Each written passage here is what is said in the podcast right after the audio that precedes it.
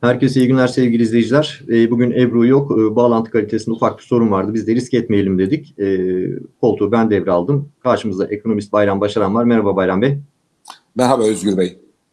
Evet, e, konular geniş. E, ben e, üç farklı konudan konuşmak istiyorum. Yorumlarınızı almak istiyorum. E, birisi JP Morgan Chase CEO'sunun yapmış olduğu bir açıklama. Aylar öncesinde de yapmıştı. O zaman beni ciddiye almadılar dedi. Ekonominin üzerinde kara bulutlar ciddi bir şekilde gezmeye devam ediyor ve küresel çapta enerji, gıda, enflasyonu e, ciddi artış gösterecek dedi. Bu konulardan bir tanesi. Asya seansında da e, dolar TL dengesi 17.80'i gördü. Yükselişine devam ediyor. Bu var ve tarımsal girdi enflasyonu yine rekor kırdı. E, hem yıllıkta hem aylıkta. Bunları konuşalım istiyorum. Hangisinden başlamak istersiniz? Şimdi e, JP Morgan'dan başlamak isterim çünkü bu bütün dünyayı ve bizi de ilgilendiriyor. Bizim içsel sorunlarımız ayrı, bu ayrı bir olay. Şimdi e, JP Morgan'ın yaptığı açıklamaları biz de bir senedir söylüyoruz zaten ama bazı e, arkadaşlar çok ciddiye almıyorlardı. Dünya büyük bir ekonomik türbülansa giriyor diyorduk. JP Morgan'ın CEO'su Jamie Dimon bunu bir kez daha te- tekrarladı. Ne diyor Jamie Dimon? El País, İspanyol El País gazetesine, gazetesine demeç vermiş. Söylediklerim diyor sanırım diyor hafife alındı. Önümüzdeki dönemde enerjide, gıdada büyük bir enflasyon olacak. Buna faiz artışları da eklendiği zaman e, büyük bir dengesizlik oluşacak ve bu oluşmaya da başladı. E, ve ekonomi bütün dünyada kara bulutların içine giriyor diyor. Maalesef bundan çıkış yok. Bundan kaçışımız yok diyor. Şimdi bakın çok önemli. Bu girecek. Şimdi buradaki hata kimin? Merkez bankaların ve ülkelerin ekonomi yönetimlerinin, hazineden sorumlu ekonomi yönetimlerinin. Asıl sıkıntı burada. Çünkü bütün ekonomi koordine eden yer ekonomi, e, hazineden sorumlu bakanlar veya bürokratlar. Bir de tabii ikinci de merkez bankaları. Merkez bankaları karar almakta geç kaldı. Bu da hazineden yönetimli e, sorumlu bakanların, hazineleri yöneten bakanların işine geldi. Parasal genişleme benişledik. Hadi şimdi çıkın işin içinden. Şimdi kendisinin de söyledi zaten JP Morgan CEO'sunun da söyledi. E, e, Jamie Dimon'ın söylediği olay nedir? Tüketici enflasyonu değil, maliyet enflasyonundan bahsediyor. Çünkü enerji enflasyonu maliyet enflasyonudur. Gıda enflasyonu maliyet enflasyonudur. Talepten değil. İnsanlar bir anda bir ekmek alırken beş ekmek almıyorlar. Maliyetler yükseldiği için. Ve bunda da Ukrayna Savaşı da bunu körükledi diyor. Tamam doğru. Körükledi mi körükledi doğru. Ama Ukrayna Savaşı olmasa da biz bunu yaşayacaktık. Belki biraz daha talebin de etkisi olmuş olacaktı ama şu an talebin etkisi yok. Dolayısıyla önümüzdeki günler dünya açısından özellikle Eylül sonu, Ekim gibi ciddi sıkıntılar başlayacak gibi görünüyor. Bu net. Peki o sıkıntılara o zaman e, şunu da ekleyebilir miyiz? Merkez Bankası'nın döviz rezervinin net ve brütünün ne kadar e, yerlerde olduğunu, diplerde olduğunu görüyoruz. Hatta 2001'deki e, kriz dönemindekinin bile dibini gördü şu an Merkez Bankası'nın döviz rezervi. Evet. E, vadeli dış borçlar var. E, yani ödeme krizi. Biz daha şu Öde- an yılın ortasındayız. Yani sözde bolluk bereketin olduğu bir aydayız, dönemdeyiz. Fakat buna rağmen fiyatlar ortada, enflasyon ortada. Daha henüz e, o döviz ihtiyacımızın daha da zirve yapacağı dönemlere girilmedi. O zaman ne olacak? Şimdi bakın o zaman işte Türkiye, dünya kara bulutlara gelirken Türkiye'de büyük bir türbülansa girecek. Çok net yani. Bunun hiç kaçışı yok. Çünkü şu an alınan hiçbir tedbir yok. Tamam bu çok önemli. Hiçbir tedbir yok. Hiçbir şey yapmıyoruz ve döviz satmaya, arka kapıdan döviz satmaya devam ediyoruz. Döviz satmaya değdi mi? Yılbaşından bu yana bakalım. Yılbaşında müdahale, kura müdahale geldiği zaman ne kadar e, neydi fiyatlar? 18-20 idi. Evet. Şu anda 17-75 bandında. 18-20. Şu anda 17-75 ortalamada ama satışlar gidin bir yerden şu an döviz almaya kalkın, 1000 dolar almaya kalkın 18 liradan alıyorsunuz. Ben biraz önce döviz düfelerine baktım gezerken, ofise gelirken. E, 17-60'dan alıyorlar, 18'den satıyor döviz düfeleri. Demek ki aynı yere tekrar geri dönmüş. Peki yılbaşından bu yana sattığımız dövize değdi mi? Yani 60 milyar dolar üzerinde döviz sattık. Yani 6 ay dövizi 18'de tutmak için mi 60 milyar dolar para harcadık? Yazık günah değil mi? 60 milyar dolardan bahsediyoruz ya. Yani müthiş bir para. Biz hep ne diyoruz? Diyoruz ki bizim Türkiye'deki enflasyon dünyada olduğu gibi talepten kaynaklanmıyor. Maliyetten kaynaklanıyor. Maliyetleri körükleyen nedir? Devletin açıklarıdır. Taşa toprağa gömülmüş paralardır. Bunlardan vazgeçin bunları zaptı altına alın ve devlet tasarruf etsin diyoruz.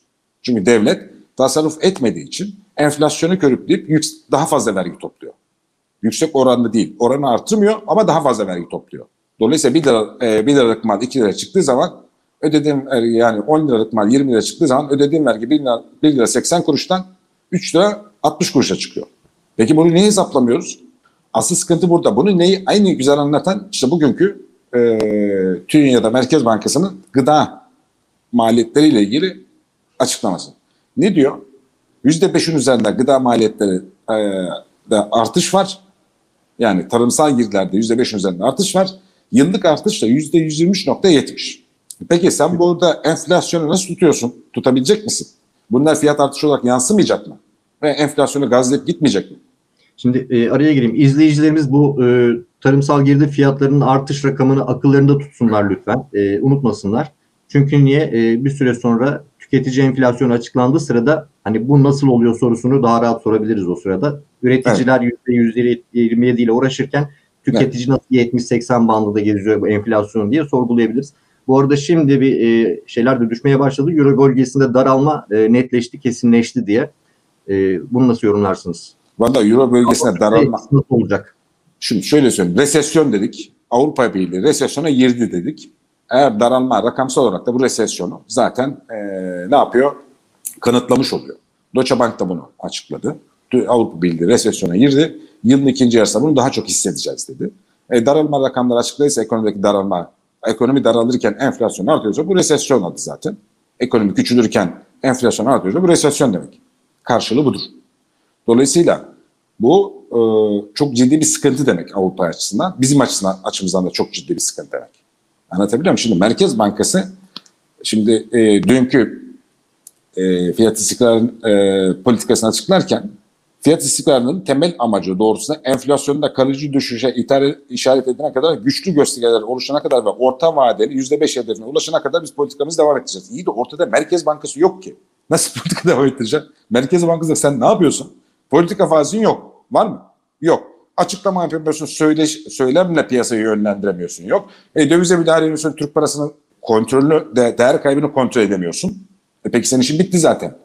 Bunları sen yapamıyorsan bu yetkin kime gitti? BDDK'ya gitti. Politika faizine Hazine Bakanı etkisizleştirdik dedi. Senin elinde bir şey kalmadı ki. Demek ki bu söylem, hikaye bir söylem olmuş. Bir de ikinci bir şey. Bunu belli ki hazine yazdırmış. Alışmış, alışılmışın dışında enstrümanlarla mevcut politikaları devam ettireceğiz diyor. Bu ne demek biliyor musunuz? Yeni, yeni tavşanlar yolda. Ha tavşanlar e, yeni tavşanlar arıyoruz demek. Aslında yolda değil. Şu an arıyorlar. Bulurlarsa müdahale edecekler. Şu an tavşan bulsalar zaten ellerine bir tavşan olsa şu an zaten müdahale etmiş olacaklar. Tavşan kalmadı ki. Bu da söylemle yönlendirme demek. Alışılmış dışında ne yapacaksın alışılmış dışında bu saatten sonra? Ya ödemeler dengesi problemi yaşayacaksın ya sermaye kontrolüne gideceksin. Hangisi? İkisinden biri yapman lazım. Başka politikan yok elinde şu an. Evet. Yani şu an döviz basamıyorsun matbaanda. Dolar basamadığına göre başka politika elinde başka bir silahın yok. Dolayısıyla Türkiye'yi söylemlerle daha büyük açmaza sokuyorlar. İnsanlar artık söylem istemiyor. Somut adet ne yapacaksın abi diyor. İktisatta alınacak kurallar belli. Alınacak tedbirler de belli. Manzumeleri de belli. Şu an neye ediyor belirsiz bir politikadan bahsediliyor. Ortada politika falan da yok zaten. Onun için ne ediyor belirsiz diyorum. Çünkü politika yok. Bir politik olsa dersin ki ha, bunu yapacaksa şu gelecek, bunu yapacaksa şu gelecek. Var mı böyle bir şey? Yok. Ne oldu? Sen şimdi 60 milyar doları niye sattın abi? Bana izah et. Dedi ki şunun için sattım. Niye sattın? Kime sattın? Ya düştü mü düşmedi. Kuru tutabildi mi durmadan. 6 aylık tuttun ama enflasyon patladı gitti. Evet. Ne fark etti? İnsanlar yine olması gereken kura göre fiyatlama yapıyor. Tarımsal girdi fiyatları %123,5 olmuş. Sen enflasyon 78 diyorsun. Dövizi tuttum diyorsun. Ama enf girdi fiyatları maliyetler %123.71 artmış. Nasıl oldu peki? Yani çarşı pazarı denetleyerek sen enflasyonu düşüreceğini sanıyorsun. Ya da marketleri denetleyerek enflasyonu düşüreceğini sanıyorsun? Ya adam bunu mahkeme marketleri mahkeme açtı dava açtı. Bu adam gitti dedi ki aha dedi ya tarımsal girdi fiyatları bu. Ben dedi fiyatıma nasıl müdahale ediyorsun? Ve ne yapacaksın şimdi? Ne, neyi izah edeceksin? Mantığı yok ki. Yani ekonomik mantığın dışına çıktığın zaman darmadan olursun. Anlatabiliyor muyum? Ekonomik evet. mantığın dışına çıkmama gerekiyor. Çıkarsan kontrolü kaybediyorsun. Kontrolü kaybettiğin zaman herkes karma karışık oluyor. Piyasa karma karışık oluyor. Şu an olması gereken ekonomik veriler açısından hiçbir denge yok. Birbirine bir bağ kalmadı hiçbir şey. Anlatabiliyor muyum? Hiçbir şeyin bir bağı kalmadı. Evet. Bu bağ olmayınca darmadağın oluyorsun ve önümüzdeki yine söylüyorum altını kalın kalın çiziyorum. En geç Ekim'den itibaren dünyada büyük bir çalkantı olacak ekonomik. Türkiye daha büyük sallanacak. Kuru da tutamayacaksın. Enflasyonu da tutamayacaksın. Fakirlik artık had safhaya çıkmış olacak. Ve toplumda çok ciddi sıkıntılar doğacak. Ve ödemeler dengesi kriziyle Ekim'den itibaren karşı karşıya kalacaksın. Çünkü bizim dış borç ödememizin önemli bir kısmı sonbaharda, kışa doğru. Özellikle Kasım Aralık. Peki nasıl yapacağım bunu? Neyle ödeyeceksin? Niye satıyorsun dövizleri? Şu an piyasa satabileceğin döviz 6.4 milyar dolar. 6.4 milyar dolarla sen o kadar 181 milyar dolar borcunu hadi yarısını de 90 milyar dolar borcunu nasıl ödeyeceksin? Yarısını turnover ettin, çevirdin. Geri kalanı nasıl çevireceksin? En azından faiz ödemen lazım. %11'den faiz hesapla 18 milyar dolar. Elindeki para ona bile yetmiyor ki. Zaten ana gösterge sıkıntı şu.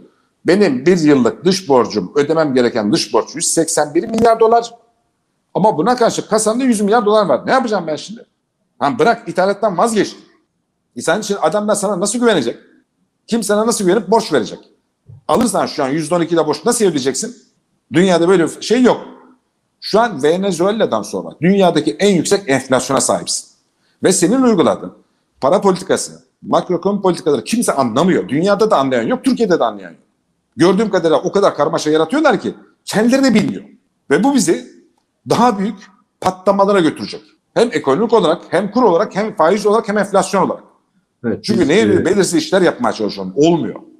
Aklın bilimin dışına çıkamazsın. Çıkarsan çakılırsın. Yapacak bir şey yok. Bakalım yarın neler konuşacağız derken e, kara kışın Ekim'de başlayacağını e, Kesinlikle. söyleyelim izleyicilerimize. Herkes ona göre e, ayağını yorganına göre değil, yorganına da daha kısa tutacak bir şekilde uzatmaya başlasın. E, en azından vatandaş olarak kendimizi korumak için e, her türlü önlemi e, alalım. Bakalım yarın neleri konuşacağız. Teşekkür ediyorum değerli yorumlarınız için ve bizi izleyen izleyicilerimize, aramıza yeni katılan abonelere de hoş geldiniz diyoruz. Yarın görüşmek üzere diyorum. Yarın görüşmek üzere. Hoşçakalın.